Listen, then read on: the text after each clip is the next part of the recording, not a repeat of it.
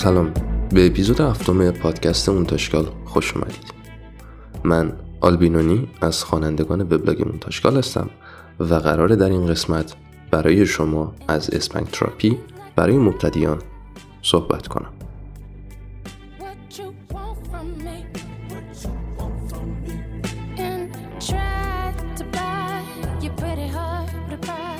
اگر به قسمت های قبلی گوش کرده باشین به خوبی می‌دونین که هدف ما در این پادکست آشنایی با انواع روابط و گرایش های BDSM است و قرار نیست بگیم کدوم برتر و کدوم ضعیفتر استش. در این قسمت می‌خوایم به اعماق زوایای پنهان و جذاب اسپنک یا در کونی زدن با هدف شهوت و لذت جنسی صحبت کنیم. توجه این پادکست محتوای بالای 18 سال و نامناسب برای کودکان دارد. لطفا در جمع آن را گوش نکنین و برای دوستانی که به این روابط گرایش دارند بفرستید.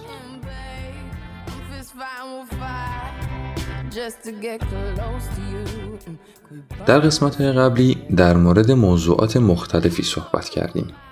می‌تونید از طریق صفحه تماس وبلاگ اونتاشکال دغدغه های خودتون رو برای ما بنویسید تا با نیازهای امروز جامعه بیشتر آشنا بشیم. spank therapy و spank therapy برای مبتدیان این مقاله در تاریخ یکم مرداد 1400 با موضوع spank therapy و spanking برای مبتدیان در وبلاگ مونتاژگال منتشر شده. مطالب بیشتر رو در کانال یا وبلاگ مطالعه کنید.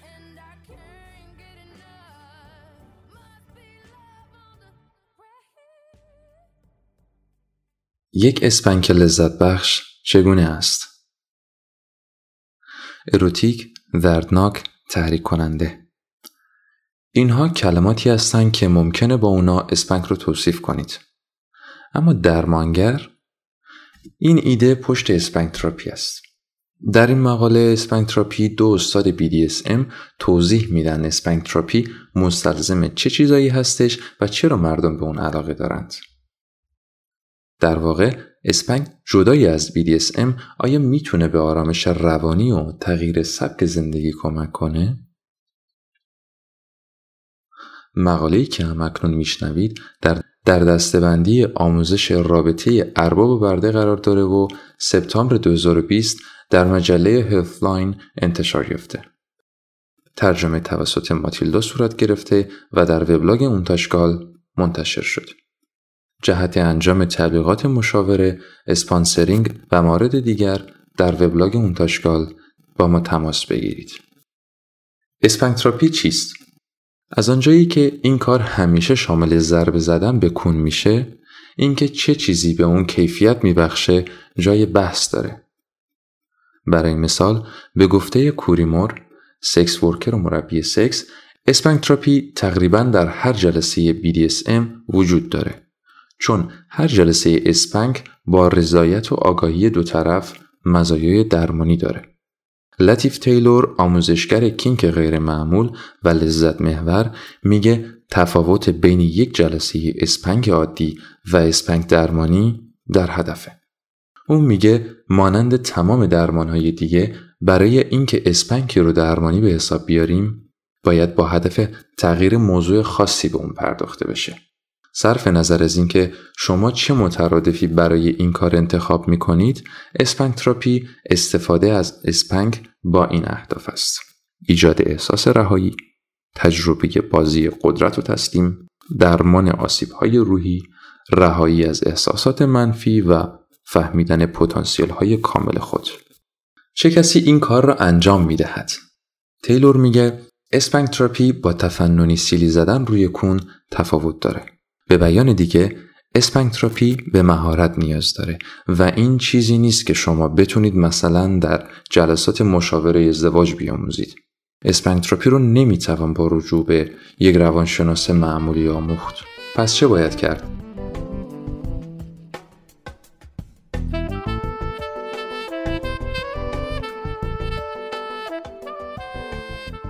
یک sex worker یک ملاقات با یک سکس ورکر و کارگر جنسی حدود 200 تا 400 دلار هزینه داره به ازای هر ساعت یا هر جلسه و بیمه نیز اون رو پوشش نمیده. مور میگه فقط مراقب باشید و از جملات رایج استفاده کنید. مثل هر سوشال مدیا یا شبکه اجتماعی دیگه اونجا نیز افراد خیلی جالبی وجود دارند. اگر پروتکل های فاصله گذاری اجتماعی اجازه بدن، سکس پارتی ها نیز گزینه فوق العاده هستند. برای اینکه یک سکس پارتی در نزدیکی خود پیدا کنید و بفهمید چگونه باید در اون شرکت کنین کسایی که توی ایران نیستن می‌تونن از کارمندای سکس شاپ های محلی پرسجو کنن. اونا معمولا اطلاعات دارن. در آخر اگر در حال حاضر با جلسات BDSM آشنایی دارین، حرف زدن وسیله کارآمد است. کینکی ها گروهی وابسته به سخن هستند. اجازه بدید برخی بدونن که شما به دنبال شخصی مسلط به spank درمانی هستید. حرف و خواسته شما پخش میشه. چرا مردم به این کار علاقه دارند؟ spank کردن به این شهرت داره که تنها درباره درد و تنبیهه. خانم کوریمور میگه اما وقتی spank به صورت کنترل شده و با رضایت دو طرف صورت بگیره می‌تونه به طرز شگفت انگیزی اروتیک آزادی بخش و قدرتمند باشه. وقتی احساس می‌کنین زیر فشار زندگی له شده اید spank therapy می‌تونه راهی باشه تا کمال انسانیت و لذت زندگی رو به شما یادآوری کنه. به قول معروف spank therapy شما رو به آتش درونی خودتون باز میگردونه. پس چرا مردم به این کار علاقه دارند؟ چون اینها موارد فوق احساسات قدرتمند فوق‌العاده‌ای هستند. مزیتش چیست؟ بسته به هدف شما می‌تونه مزیت‌های خیلی زیادی داشته باشه مثل رهایی از استرس، لذت، قدرت یا تسلیم قدرت، تسکین آسیب ها و ترتیب و تغییر رفتار.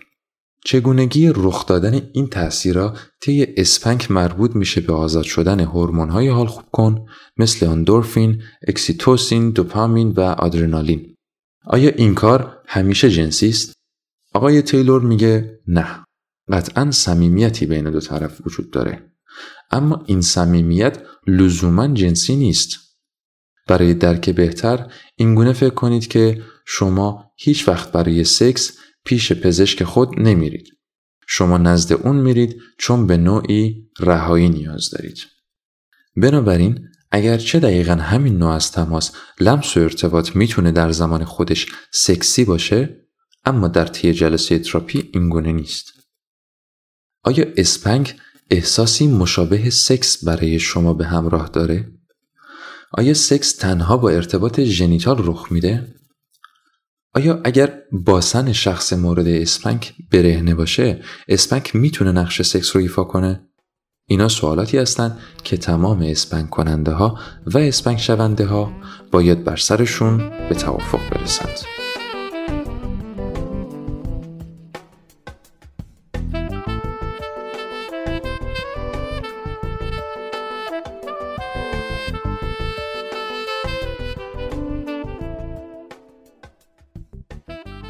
چگونه انجام میشه؟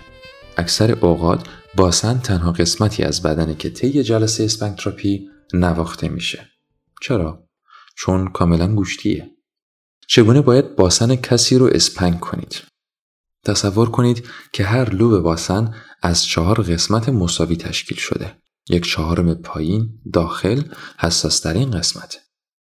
این ناحیه که spank کننده برای گرفتن قوی ترین پاسخ هدف قرار میده. اما پیش از شروع جلسه و در ابتدا باید بدن و باسن شخص رو گرم کنید. در واقع به گفته مور این موضوع یک پرچم قرمزه. اگر شخصی بدون گرم کردن اسپنک رو شروع کرد باید از رابطه خارج بشید.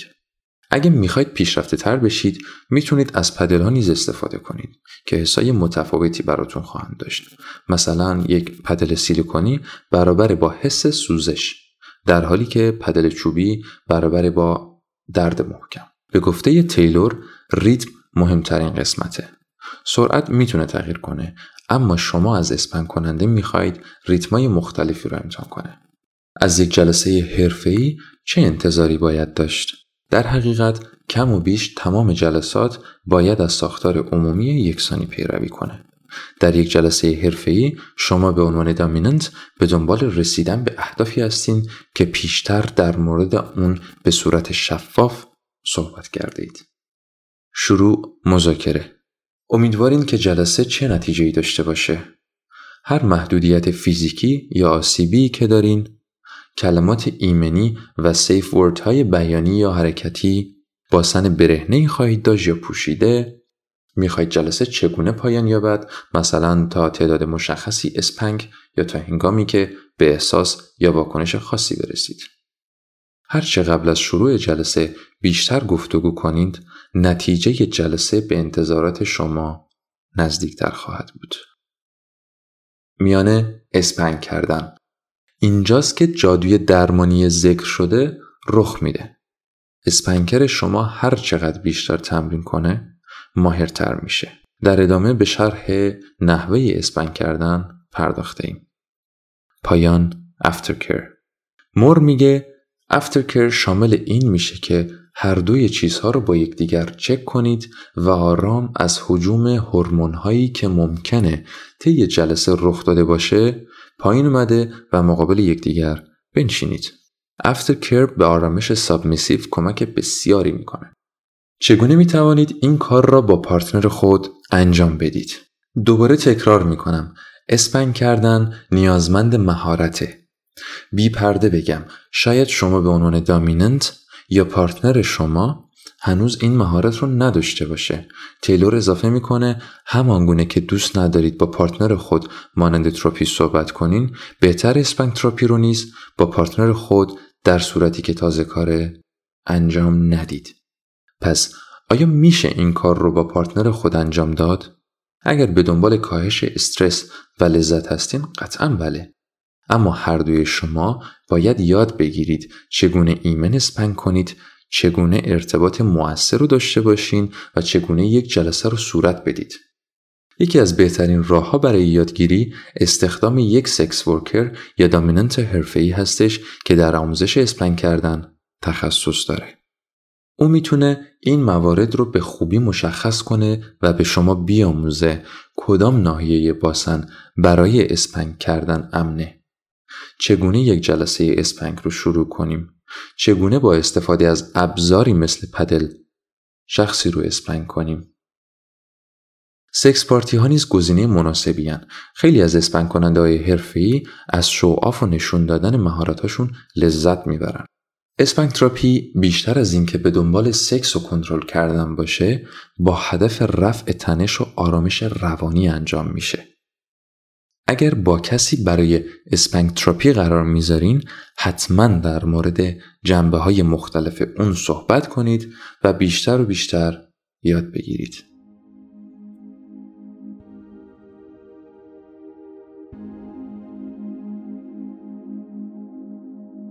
ممنون که به پادکست اونتاشگال گوش کردین با جستجوی اونتاشگال ما رو پیدا کنید و مقالات بیشتر رو در وبلاگ ما مطالعه کنید سوالاتتون رو در صفحه تماس می‌تونید از ما بپرسید. شب و روزتون خوش.